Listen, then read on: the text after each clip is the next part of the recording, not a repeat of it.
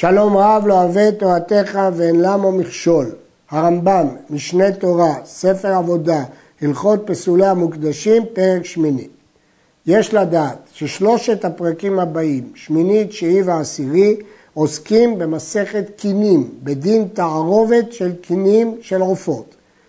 המסכת הזאת נחשבת מן הקשות לפירוש, וגם הרמב"ם פה, חלק ממנו הוא קשה לפירוש, ונשתדל לפרשו בסייעתא דשמיא.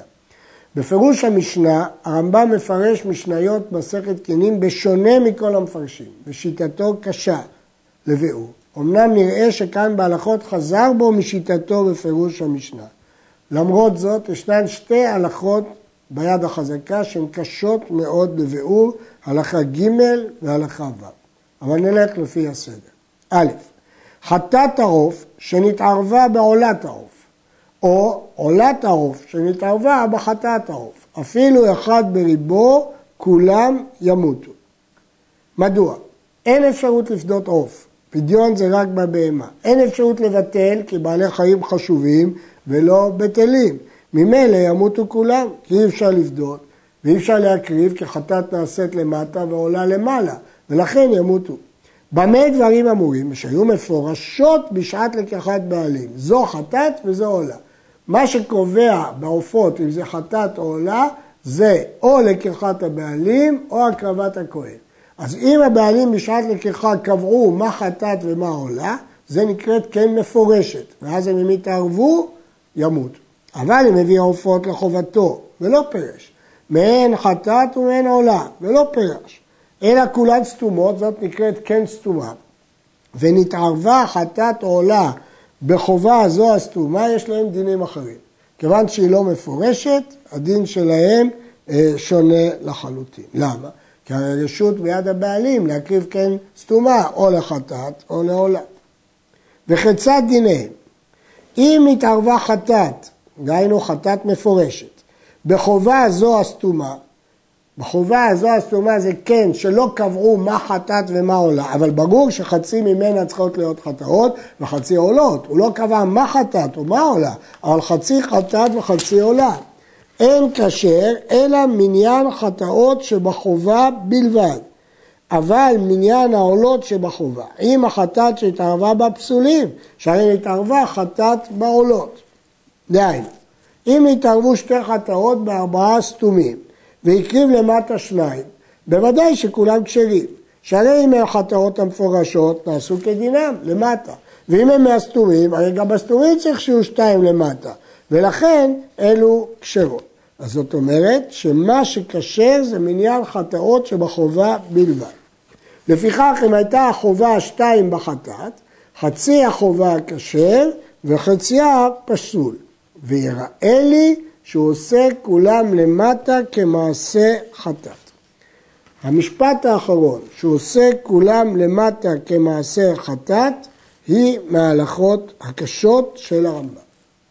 ניתן להסביר שכוונת הרמב"ם שהוא מקריב חצי ממניין הסתומות, דהיינו שתיים מתוך שש. הוא מסביר הרמב"ם שהוא מקריב אותם למטה. ההסבר הזה הוא מובן, הוא ברור, וכך הסבירו המפרשים האחרים של המשנה. אבל אם כן זה התכוון הרמב"ם, למה הוא אומר יראה לי? הרי לא דין פשוט ששתיים ודאי עושים למטה. האם יעלה על הדעת שאת שתי העופות לא יקריב למטה? הרי מעורבת בהם חטאת. ניתן להסביר שכוונת הרמב"ם שמקריב כמניין החובות למטה, דהיינו ארבע מתוך שש, ואת השאר מקריב למעלה. אבל הסבר זה לא ברור, הרי ייתכן שיקריב למעלה את החטאת.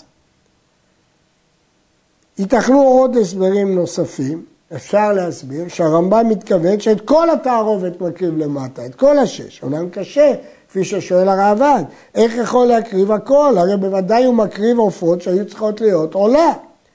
מסביר הכסף משנה, שכיוון שלא קרא על העופות שם עולה, אין פסול שמקריבם למטה. זהו חידוש גדול, שהרי סוף סוף אה, חלק מהם חטאות.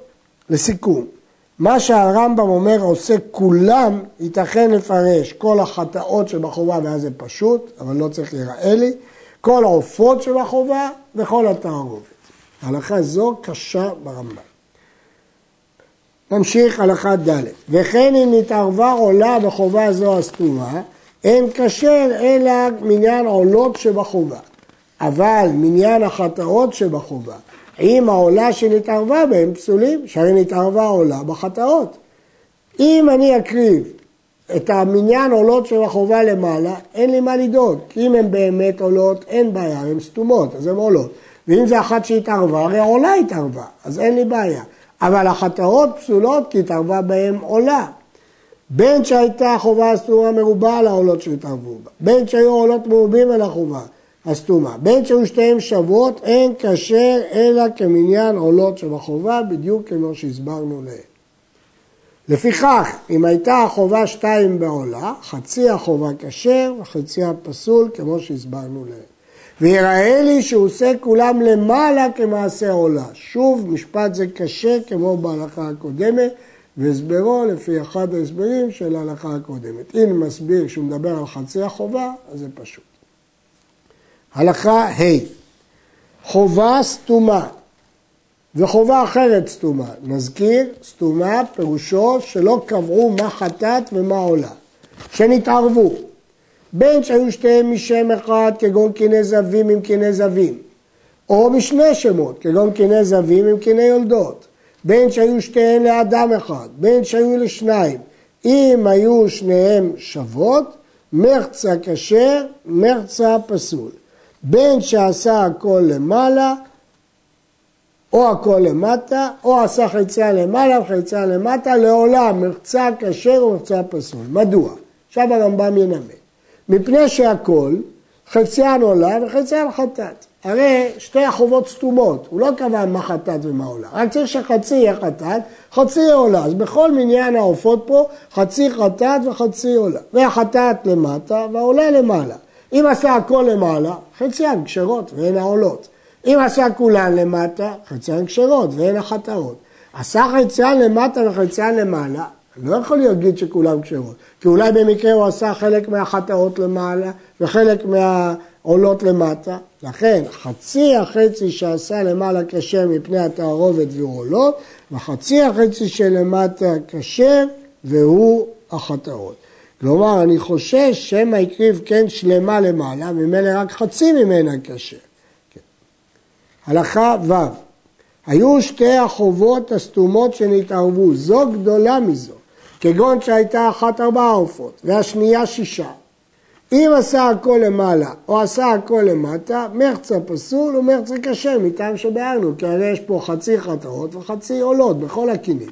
עשה חציין למטה וחציין למטה, למעלה, אם אחר ששאל עשה כן, המועט כשר. המספר של הקן המועט, דהיינו ארבע עופות, כשרים. ואם מדעתו עשה, המרובה כשר. המספר של הקן המרובה, שש עופות כשרים. הלכה זו גם היא מן הקשות. שהרי כפי שהשיג הראב"ד, אין הבדל בין אם עשה מדעתו לעשה לאחר ששאל, הקריב באותו מקום, מדוע שישתנה הדין? ישנם שני כיוונים בפירוש דברי הרמב"ם הללו, אך שניהם קשים, גם בלשון וגם בתוכן.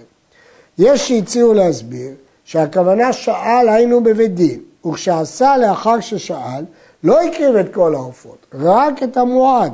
שהרי בית דין לא יראו לו להקריב עופות שייתכן שהם פסולים. אז הורו לו להקריב חצי למעלה וחצי למטה, מהמועד, שתיים למעלה ושתיים למטה. כך ברור שהוא לא מקריב אף עוף פסול. אמנם, אם הוא לא שאל והקריב הכל חצי למעלה וחצי למטה, הרי במקרה הכי גרוע הקריב את כל הקן המועט למטה. ואז יוצא שחצי מהמרובה, דהיינו שלושה עופות, וחצי מהמועד, דהיינו שני עופות, כשרים. לפי פירוש זה, לשונו של הרמב"ם לא ברורה. כי הוא כתב המועד כשר, הוא לא כתב יקריב המועד. ויש הסבר שני לפי פירוש המשנה פה, וגם הוא כשר. זה הכלל. כל שעשה הכהן מדעתו חציין למעלה וחציין למטה, ואי אפשר שלא יהיה משל אחד למעלה ולמטה, הרי זה המרובה כשר. הואיל והדבר ידוע שמקצת קורבנותיו למעלה ומקצתן למטה, יהיו כל קורבנותיו כשרים, כמו שדיברנו בהלכה הקודמת. שניים שלקחו קיניהם בערבוב, או שנתנו דמי קיניהם לכהן, והם לא קבעו מה חטאת ומה עולה, לאיזה שירצה הכהן יקריב חטאת, לאיזה שירצה יקריב עולה, שאין הקינים מתפרשים אלא בלקיחת הבעלים אם הם התכוונו, או בעשיית הכהן כמו שביארנו, וכאן זה בעשיית הכהן. יש שהבינו שעשיית הכהן מועילה מדין ברירה, ואז הקשו שהרמב"ם פוסק שבדיני תורה אין ברירה. המפרשים תרצו שלפי הרמב"ם זה לא מדין של ברירה, כי הנשים לא מקפידות איזה קורבן יקריב לשם חטאת ואיזה לעולה, לפי רצונו. במקרה שאין קפדה, לא שייך ברירה. אמנם, בהגמרא בעירובין, משמע שזה מדין ברירה, ואם כן זה קשה על הרמב"ם. היו לפני הכהן חטאות ועולות. עשה שתיהן למעלה, או שתיהן למטה, מחצה כשר ומחצה פסול.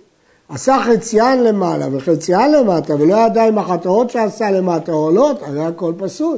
שאני אומר העולות הן שעשה למטה והחטאות למעלה, ולכן הכל יהיה פסול. יש לשאול, איך הרמב"ם, איך הכהן הזה בכלל הקריב את התערובת של חטאת ועולה? הרי אמרנו שחטאת שהתערבה בעולה ימותו כולם. צריך לומר שזה היה בדיעבד. היו לפניו שלושה ציבורי עופות, אחת חטאות, ברורות, מפורשות, אחת עולות מפורשות, והאחד סתום, השלישי סתום. חציו עולות, חציו חטאות, כמו כל כן, ולא פרשו, ולא קבעו מה חטאת ומה עולה. אם עשה כולם למעלה או למטה, מחצה כשר ומחצה פסול. הוא הקריב ציבור אחד למעלה, ציבור אחד למטה, ואת הציבור הסתום, חציו למעלה וחציו למטה. אז מחצה כשר ומחצה פסול. עשה חציין למעלה וחציין למטה, אין כשר אלא הסתום בלבד, שעשה חציו למעלה וחציו למטה, כי את הסתום אפשר לעשות או חטאת או עולה, והוא מתחלק בין הבעלים ועולה לשתיהם, שהכהן אינו יודע לאיזה מהם פירש ולאיזה מהם היה הסתום. ושני הציבורים המפורשים פסולים, שהרי לא ידע איזה עשה למעלה ועשה למטה, שם העולה נעשית למטה והחטאת למעלה. אז מה שמפורש ודאי פסול, מה שסתום מחצה כשר ומחצה פסול, והוא מתחלק בין הבעלים ועולה לשניהם. עד כאן.